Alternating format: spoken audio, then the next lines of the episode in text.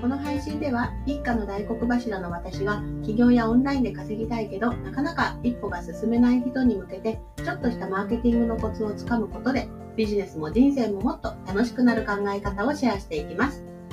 こんにちは下坂恵理子です。今日はいかがお過ごしでしょうか？じゃあえっと実は帰ってきました。台湾から帰ってきたんです。昨日ですね。はい。で、ちょっとね、最後の、最後にトラブルがあって、えっ、ー、と、飛行機が、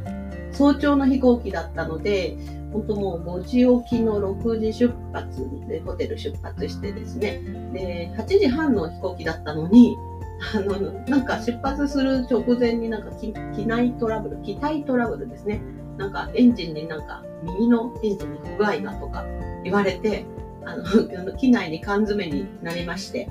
いや、結構、それが一番しんどかったですね。というのは、あの、大人だけならね、あの別に、まあちょっとね、イラッとしますけど、待てるんですけど、子供たちがもう大変でした。あの、まあもともと短いフライトなはずだったんですよね。3時間か4時間ぐらいのフライトだったのに、えっ、ー、と、2時間追加されたので、結局、本当は昼過ぎには、1時だったかな ?1 時には日本に着く予定が、えー、4時、4時、3時間遅れですかね。結構遅かったですね。だからもう本当1日なんか飛行飛行機な感じになっちゃいましたね。まあ、せっかくね、あの、まあ、結構短いフライトを、あの、ね、台湾だって短かったんですけども、うん、なんか大変でした。はいで、子供たちがね、なんかもうやっぱり、なんかまだみたいになっちゃって、うん、まあもともとね、予定してた時間より遅かった、が一番大変だった思い出になりました。はい。というわけで、あの、今日は、うんと、台湾で学んだことのね、なんかいろんなシェアをしようかなというふうに思います。まあ実際にね、あの、台湾に10日間子供3人を連れて行ってみたっていうところなんですけれども、うん、何から話そうかな。まあ、一つはですね、まあ、これ夫とちょっとね、話したことなんですけれども、自由って何だろうみたいな話ですね。自由、なんかやりたいことを私はね、結構もうどんどんやっていくんですが、言ってみれば、まあ、夫の意見ですが、夫からすると台湾とかね、言葉の通じない国に行くとか、あと家ではないところに行くっていうのは結構大変なことなんですね。苦労しに行ってるようなもんみたいな感じです。でね、まあ、私はね、海外大好き。海外とかも新しいものを見るのがすごく大好きなので、あの、まあ、大変であろうけれども、あの、それでも行きたいみたいなのがあって、家族を連れ回しちゃってるんですけども、あの、まあ、夫もともと介護職なので、ちょっとその話になって聞いたら、えっと、老老人ホームとか、最後のホスピスケア、あの、なんかケアするところありますよね。すいません、語彙力あの、そこで、あの、年を取った方がね、もう、もう年取ってるので、体が不自由なわけです。で、自由にも旅行も行けないし、なんか好きなことも自分でできない、車椅子だったり、寝たきりだったりするので、ね、もう自分で自由は効かない状態の人たちに、なんか人生で何が一番楽しかったですか？みたいなことを聞くと、みんな目を輝かせてすごく大変だった時の話をするんですって。ね。なんかこれ意外ですよね。だって楽しかったことを聞いているのに、めちゃくちゃ大変だったことをみんな話すんですよ。で、あ、そうか。今私も今気づいたら台湾のね、話をしようと思ったら最後のめちゃくちゃ大変だった飛行機の話とかしてますからね。まあ、こんな風に人って実はなんか苦労をしに来ているって言いますよね。で、なんかまたね、夫となんて話をしてるんだって話なんですけど、なんか死後の世界、あの自分が死んだ後っていうのは、なんか魂になるともう何でもできるんですって。例えば、うんと私とかね、出産はすごく大変だったり、苦しかったり、痛かったりするんですけれども、あの出産したいと思えば、出産のことも味わえるし、子育てしたいと思えば子育てもできるし、うんとあと、なんだろう、まあ、それこそね、お金をね、いっぱいもっと稼いで、いろいろな特任を見たいんだったら、もうすぐ叶うんですって。死んじゃったら。死んだ後の世界は、もう本当に何でも叶うんですって。でも、叶わない。叶わないというか、できないことといったら苦労をすることができる。なんでかっていうと、全部叶っちゃうから、なんだそうです。まあ、そう考えると、うん、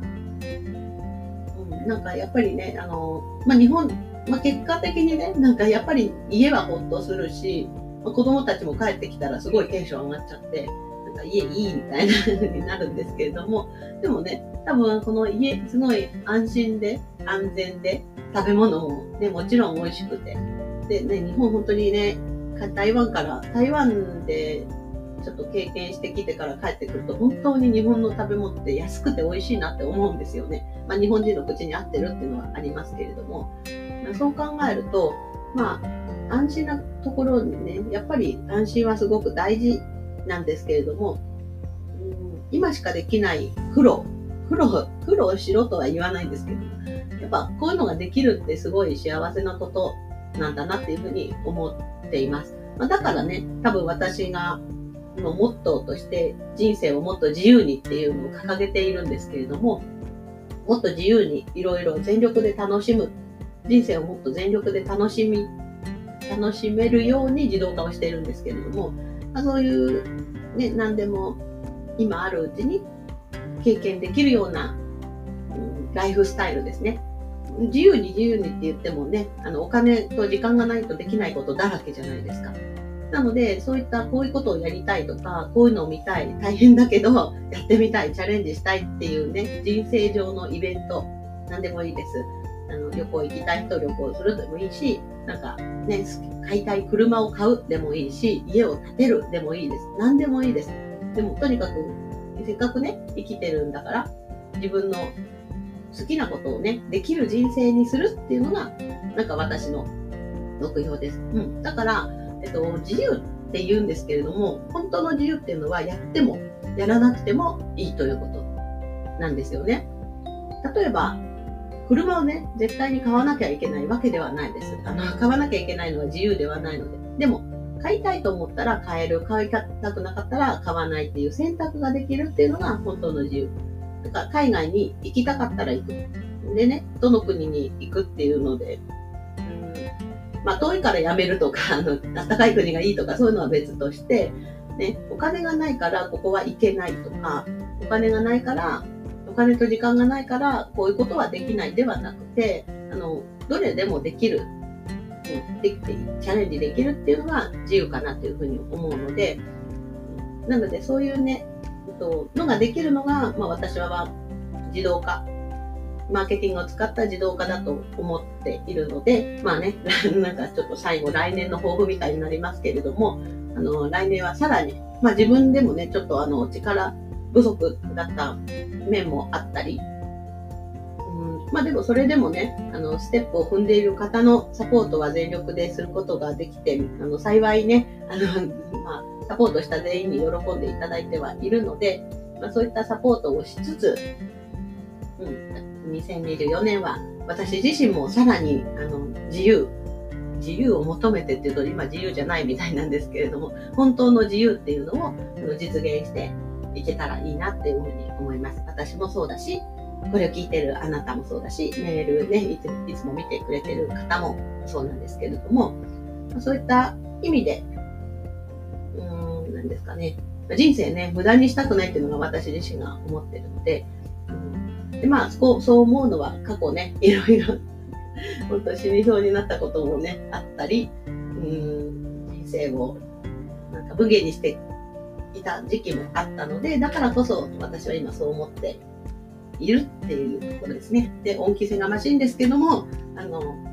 まあ、私なんかに言われなくてもいいかもしれないんですけれども、まあ、もっとね自由にできるよってことを知ってもらいたいしあのやる方法もあるよってこともあのお伝えしていきたいなというふうに思っております。はい。というわけで、今年から始めたポッドキャストですが、ね、本当に聞いてくださってありがとうございます。嬉しいことにね、どんどんあのフォローしてくださってる方も増えていて、あの毎日、毎日ではなかったですね、最近は。あの自宅にいるときは毎日配信させていただきますので、はい、これからもよろしくお願いいたします。おちょうど10分で終わりそうなので、ここで失礼します。はい。では、またフォローしていただけると嬉しいです。メルマガの方は概要欄に貼っておきます。それでは、良い年をお迎えください。バイバーイ。